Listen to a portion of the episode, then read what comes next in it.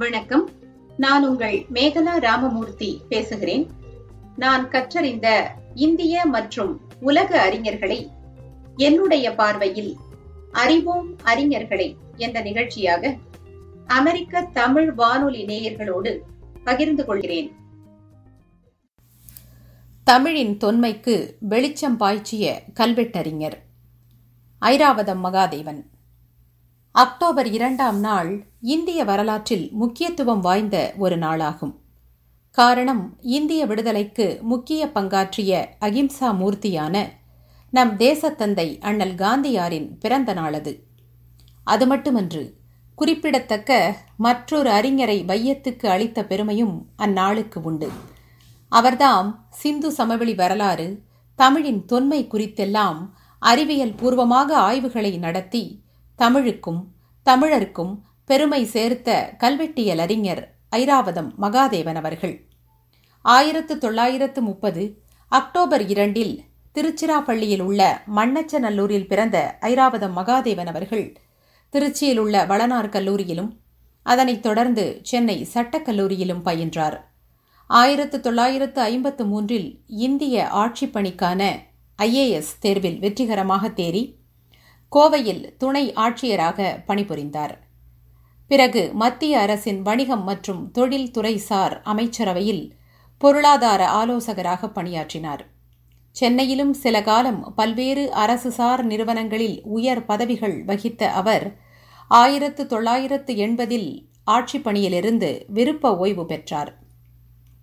கல்வெட்டுத் துறையிலும் தம் இறுதிக் காலம் வரை ஆர்வத்தோடு பணியாற்றியவர் ஐராவதம் மகாதேவன் கல்வெட்டு ஆராய்ச்சியில் தாம் முதன் முதலில் இறங்கியது பற்றி வரலாறு மின்னிதழுக்கு அளித்த நேர்காணலில் அவர் பின்வருமாறு குறிப்பிடுகின்றார். வரலாற்றறிஞர் கே. ஏ. நீலகண்ட சாஸ்திரியாரை ஆயிரத்து தொள்ளாயிரத்து அறுபத்து ஒன்றில் தாம் சந்தித்து உரையாடிக் கொண்டிருந்தபோது அவர் தமிழகத்தில் பிராமி எழுத்துக்கள் பொறிக்கப்பட்ட கல்வெட்டுகளை கொண்டிருக்கும் நிறைய குகைகளை காண முடிகின்றது. அவ்வெழுத்துக்கள் தமிழே என்று கூறுகின்றார் ஆய்வாளர் கே வி சுப்பிரமணிய ஐயர் அவர்கள். இதுவரை தீர்க்கப்படாததொரு சிக்கலாகவே அது நீடிக்கிறது. நீங்கள் ஏன் அவ்வாராய்ச்சியில் ஈடுபடக்கூடாது? என்று அவர் தொடுத்த வினாவே என்னை கல்வெட்டு ஆராய்ச்சியில் இறங்க வைத்தது என்கிறார் ஐராவதம் மகாதேவன். நீலகண்ட சாஸ்திரியார் குறிப்பிட்ட அந்த சுப்பிரமணிய ஐயர்தான் ஆயிரத்து தொள்ளாயிரத்து இருபத்து நான்காம் ஆண்டு சென்னையில் நடைபெற்ற ஓர் கருத்தரங்கில் முதன் முதலில் தமிழ்நாட்டின் இயற்கையான குகைகளில் காணப்படும் கல்வெட்டுகள் தமிழில்தான் எழுதப்பட்டிருக்கின்றன என்பதை தம் கட்டுரை வாயிலாக தமிழ் ஆராய்ச்சி உலகுக்கு அறிவித்தவர். அதுவரை அந்த கல்வெட்டுகள் வட இந்தியாவிலிருந்து வந்த பௌத்த துறவிகளால் பிராமியிலும் பிராகிருத மொழியிலும் எழுதப்பட்டவை. அவற்றுக்கும் தமிழக வரலாற்றுக்கும் எந்த தொடர்பும் இல்லை என்றுதான் வரலாற்று ஆசிரியர்கள் எண்ணிக்கொண்டிருந்தனர். அதனை மறுத்து குகை கல்வெட்டுகளில் தமிழுக்கே உரிய சிறப்பு எழுத்துக்களான ழ ள ர ந போன்ற எழுத்துக்கள் இருப்பதையும் தமிழ் சொற்கள் இருப்பதையும் தமிழ் இலக்கணம் இருப்பதையும் சுட்டிக்காட்டி நிரூபித்தவர் சுப்பிரமணிய ஐயரே ஆவார்.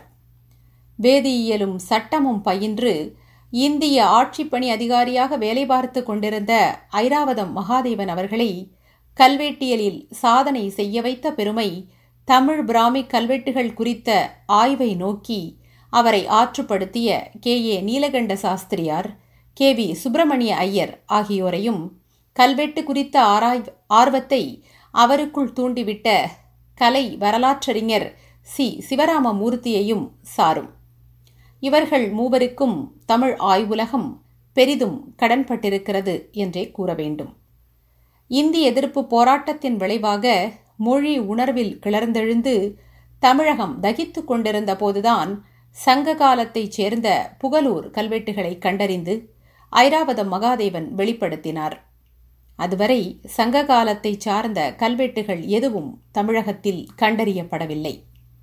அடுத்து சங்க காலத்தை சார்ந்த மாங்குளம் கல்வெட்டுகளும் அவரால் கண்டறியப்பட்டன. ஆயிரத்து தொள்ளாயிரத்து அறுபத்து ஆறில் கோலாலம்பூரில் நடைபெற்ற முதல் உலகத் தமிழ் மாநாட்டில் தம் அரிய தொல்லியல் கண்டுபிடிப்புகள் குறித்து அறிவித்தார் ஐராவதம் மகாதேவன்.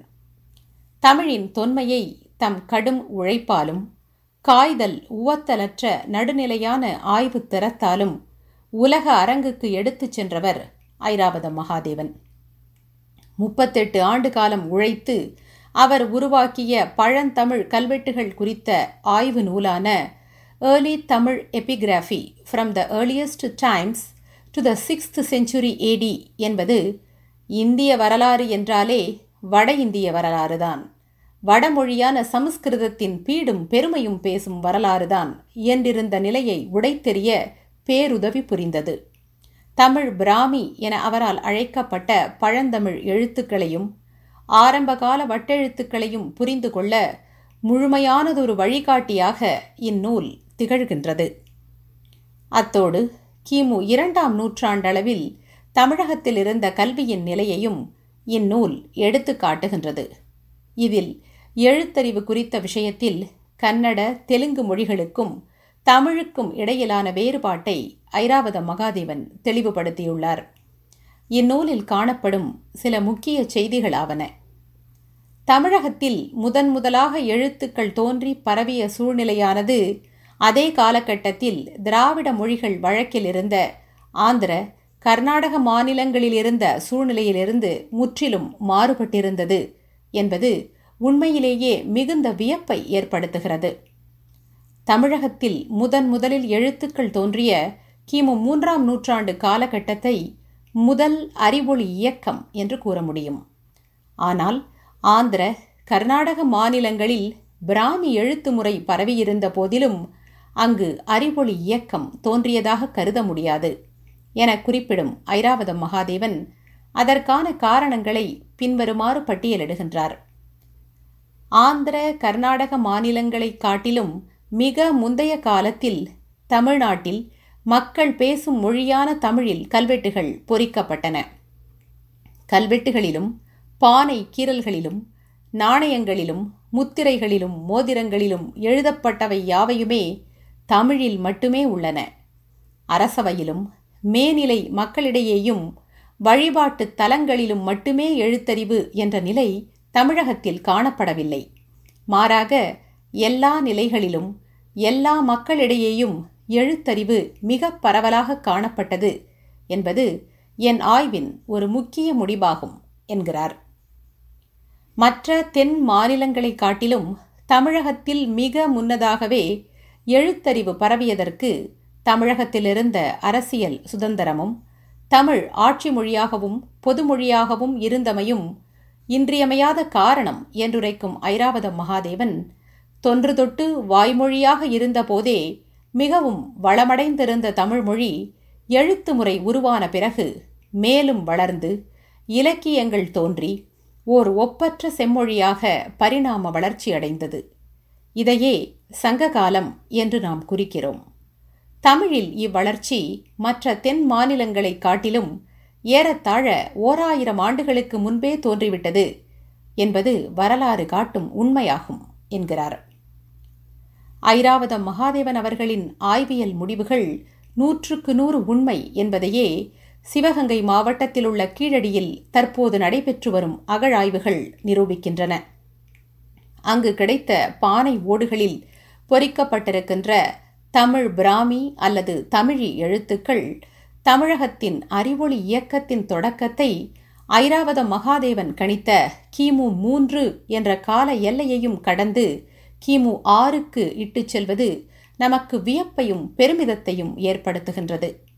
மகாதேவனார் இப்போது இருந்திருந்தால் இதனை அறிந்து நனி மகிழ்ந்திருப்பார் என்றே எண்ணத் தோன்றுகிறது. ஐராவத மகாதேவன் கவனம் செலுத்திய மற்றொரு துறை சிந்துவெளி எழுத்துக்கள் குறித்ததாகும். ஆயிரத்து தொள்ளாயிரத்து எழுபத்தி ஏழில் அவர் வெளியிட்ட the Indus script texts concordance and tables என்ற நூல் சிந்து சமவெளி எழுத்துக்களை குறித்த ஆராய்ச்சிகளில் ஒரு மைல் கல்லாக அமைந்தது. அந்நூலில்தான் சிந்துவெளி நாகரிகமானது ஆரிய கலப்பில்லாத அதற்கு முற்பட்ட நாகரிகம் என்பதை அவர் நிறுவினார். சிந்துவெளி நாகரிகம் ஒரு நகர நாகரிகம். ஆனால் ஆரியர்களுடைய நாகரிகமோ கிராமப்புறத்தை சார்ந்த மேய்ச்சல் நிலத்தோடு தொடர்புடைய நாகரிகமாகும். சிந்துவெளியில் கிடைத்த குறியீடுகள் முத்திரைகளில் பல்வேறு விதமான விலங்குகளின் உருவங்கள் பொறிக்கப்பட்டுள்ளன. அவை எதிலும் குதிரையின் உருவம் காணப்படவில்லை. குதிரை என்பது ஆரியர்களின் வருகைக்கு பின்னரே இந்தியாவில் அறிமுகமானது என்று எடுத்துக்காட்டினார். சிந்து சமவெளி நாகரிகத்தில் கண்டெடுக்கப்பட்ட ஒரு முத்திரையில் காணப்பட்ட மிருகத்தை குதிரை என கூறி அஃது ஆரிய நாகரிகமே என்று நிறுவ விழைந்தவர்களின் முயற்சியை முறியடித்து பல்வேறு சான்றாதாரங்களின் துணையோடு அது குதிரை இல்லை காளையே என்று நிரூபித்து சிந்துவெளி நாகரிகம் திராவிட நாகரிகமே என்று உலகுக்கு உறக்கச் சொன்ன சிறப்புக்கு உரியவர் ஐராவதம் மகாதேவன் அவர்கள். ஆட்சிப் பணியிலிருந்து ஓய்வு பெற்ற பின் இந்தியன் எக்ஸ்பிரஸ் குழுமத்தின் செயல் இயக்குநராக அவர் பணியாற்றியிருக்கிறார். ஆயிரத்து தொள்ளாயிரத்து எண்பத்தி ஏழு முதல் தொன்னூற்று ஒன்று வரையில் தினமணியின் ஆசிரியராக செயல்பட்டார். தினமணி ஆசிரியராக பொறுப்பேற்றவுடன் அதன் முதல் பக்க முகப்பில் மாற்றத்தை கொண்டு வந்தார். தமிழின் வளர்ச்சியை கருத்தில் கொண்டு தமிழ்மணி என்ற புதிய பகுதியை தினமணியில் அறிமுகப்படுத்தினார். தமிழ்மணியில் அப்போது வெளியான தமிழண்ணல் எழுதிய உங்கள் தமிழை தெரிந்து கொள்ளுங்கள் பகுதி. வாசகர்கள் மத்தியில் மிகுந்த வரவேற்பை பெற்ற தொடராகும். இலக்கியம் வரலாறு திறனாய்வு தொடர்பான பல கட்டுரைகள் தமிழ்மணியில் வெளிவந்தன. தமிழ் இலக்கியத்திற்கு இடமளித்த ஒரே நாளிதழ் என்ற பெருமையை தினமணிக்கு பெற்றுத்தந்தவர் ஐராவதம் மகாதேவன். தினமணி தலையங்கங்களில் எந்த பொருள் குறித்தும் துணிவுடன் எழுதி வாசகர்களிடையே முத்திரை பதித்தார் ஐராவதம் மகாதேவன். குறிப்பாக ஆசிரியர்கள் வேலை நிறுத்தம் செய்தபோது ஒரு சொல் கேளீர் என தலையங்கம் எழுதினார். அந்த தலையங்கத்தை எதிர்த்து ஆசிரியர் சங்கங்களைச் சேர்ந்தவர்கள் அவரை வசை பாடி கடிதங்கள் எழுதியபோது என்னை வாழ்த்தி நிறைய கடிதங்கள் வந்துள்ளன என்று நகைச்சுவையாக குறிப்பிட்டார். அவர் ஆசிரியராக இருந்தபோது தினமணியில் தொடர்ந்து அணு உலையின் பாதிப்புகள் குறித்து கட்டுரைகள் வெளிவந்தன. அணு உலையின் கழிவுகளை குற்றாலம் மலையில் புதைக்க வேண்டும் என்று பிரதமர் இந்திரா காந்தி முடிவு செய்தார். அந்த சமயத்தில் இதன் விளைவுகள் எப்படி இருக்கும் என்பது பற்றி ஐராவத மகாதேவன் தினமணியில் விரிவாக ஒரு கட்டுரை எழுதினார். இதனை அடிப்படையாக வைத்து இந்த திட்டத்திற்கு ஒப்புக்கொள்ள முடியாது என்று அப்போதைய முதல்வர் எம்ஜிஆர் அறிவித்தது. குறிப்பிடத்தக்கது. ஐராவத மகாதேவன் தலைமையில் தினமணியின் முகப்பு தோற்றம் மாறியது மொழிநடை மாறியது பிரச்சினைகள் குறித்த அணுகுமுறை மாறியது. ஆனால் தினமணியின் நிமிர்ந்த நன்னடையும் நேர்கொண்ட பார்வையும் நிலத்தில் யாருக்கும் அஞ்சாத நெறிகளும் மாறவில்லை. தினமணிக்கு புதிய பாதை வகுத்து தந்த பெரும் பணியை ஆற்றியவர் ஆசிரியர் ஐராவத மகாதேவன் என்று அவரை நினைவு கூர்ந்து போற்றுகின்றது தினமணி நாளிதழ். இந்திய ஆட்சிப்பணியில் முத்திரை பதித்தவர் கல்வெட்டியல் அறிஞர் தினமணி நாளேட்டின் ஆசிரியர் வரலாற்று ஆய்வாளர் என பன்முகங்கள் கொண்ட பேரறிஞர் ஐராவத மகாதேவன் அவர்களை பற்றி அவரோடு பழகிய அறிஞர்கள் கூறியுள்ள கருத்துக்களில் சிலவற்றை காண்போம். ஐராவத மகாதேவன் அவர்களின் புலமை ஒழுக்கம் மிக அரியது. தாம் எழுதும் ஒவ்வொரு வாக்கியத்துக்கும் தாமே பொறுப்பேற்க வேண்டும் என்பது அவர் கொள்கை. அதே மாதிரி அவர் தரும் ஒவ்வொரு தகவலும் சரியாக இருக்க வேண்டும் என்பதில் பெரும் அக்கறை கொண்டிருந்தவர் அவர். காலம் தவறாமை அவருக்கு மிக முக்கியம். பிறரும் தம்மைப் போலவே காலம் தவறாமையை கடைபிடிக்க வேண்டும் என்றும் எதிர்பார்ப்பார். வாக்கு தவறாமையும் அவருடைய உயர்ந்த பண்புகளில் ஒன்று என்று ஐராவத மகாதேவனுக்கு புகழாரம் சூட்டுகின்றார் அவருடைய early Tamil epigraphy from the earliest times to the sixth century AD என்ற நூலை பதிப்பித்த கிரியா பதிப்பக உரிமையாளர் எஸ் ராமகிருஷ்ணன் அவர்கள். ஐராவத மகாதேவனோடும் அவர் குடும்பத்தோடும் நெருங்கி பழகிய அனுபவமுடையவரும் சிறந்த வரலாற்று ஆசிரியராக அறியப்படுபவருமான ரொமீலா தாப்பர் அம்மையார் ஐராவத மகாதேவனை பற்றி குறிப்பிடும்போது தம்முடைய ஆராய்ச்சியில் ஒரு குறியீட்டை காணும்போது அதனை இவ்வாறு சொல்லலாமா? அவ்வாறு சொல்லலாமா என்ற வகையில் அவர் அணுகியதே இல்லை. மொழியியல் இலக்கணங்களையும் ஆய்வு திறனையும் இணைத்து பகுத்தாய்ந்தே ஒரு முடிவுக்கு வந்தார். மொழி இனம் போன்ற உணர்வுகளுக்கு ஆட்படாமல் நடுநிலையில் நின்று ஆழ்ந்து ஆராய்ந்தார் என்கிறார். இவ்வாறு தாம் தோன்றிய துறைகளிலெல்லாம் புகழோடு தோன்றிய ஐராவதம் மகாதேவன் அவர்கள் நவம்பர் இருபத்தி ஆறு இரண்டாயிரத்து பதினெட்டில் தமது எண்பத்து எட்டாவது அகவையில் இவ்வுலக வாழ்வை நீத்தார். அவர் முன்னெடுத்த முக்கிய ஆய்வுகள் இரண்டுமே தமிழ் மொழியின் தொன்மையை தமிழ் பண்பாட்டின் தனித்துவத்தை நிறுவும் நோக்கில் தொடங்கப்பட்டவை. அந்த ஆய்வுகளை தொடர்ந்து மேலெடுத்துச் சென்று உயர்தனி செம்மொழியான தமிழின் தனித்தன்மையை இன்றுவரை அறுபடாத அதன் தொடர்ச்சியை கல்வெட்டு மற்றும் அகழாய்வுச் சான்றுகளின் வழி நிறுவுவதே மகாதேவனாரின் கனவினை நனவாக்கும் தமிழின் பெருமையை தரணிக்கு உணர்த்தும்.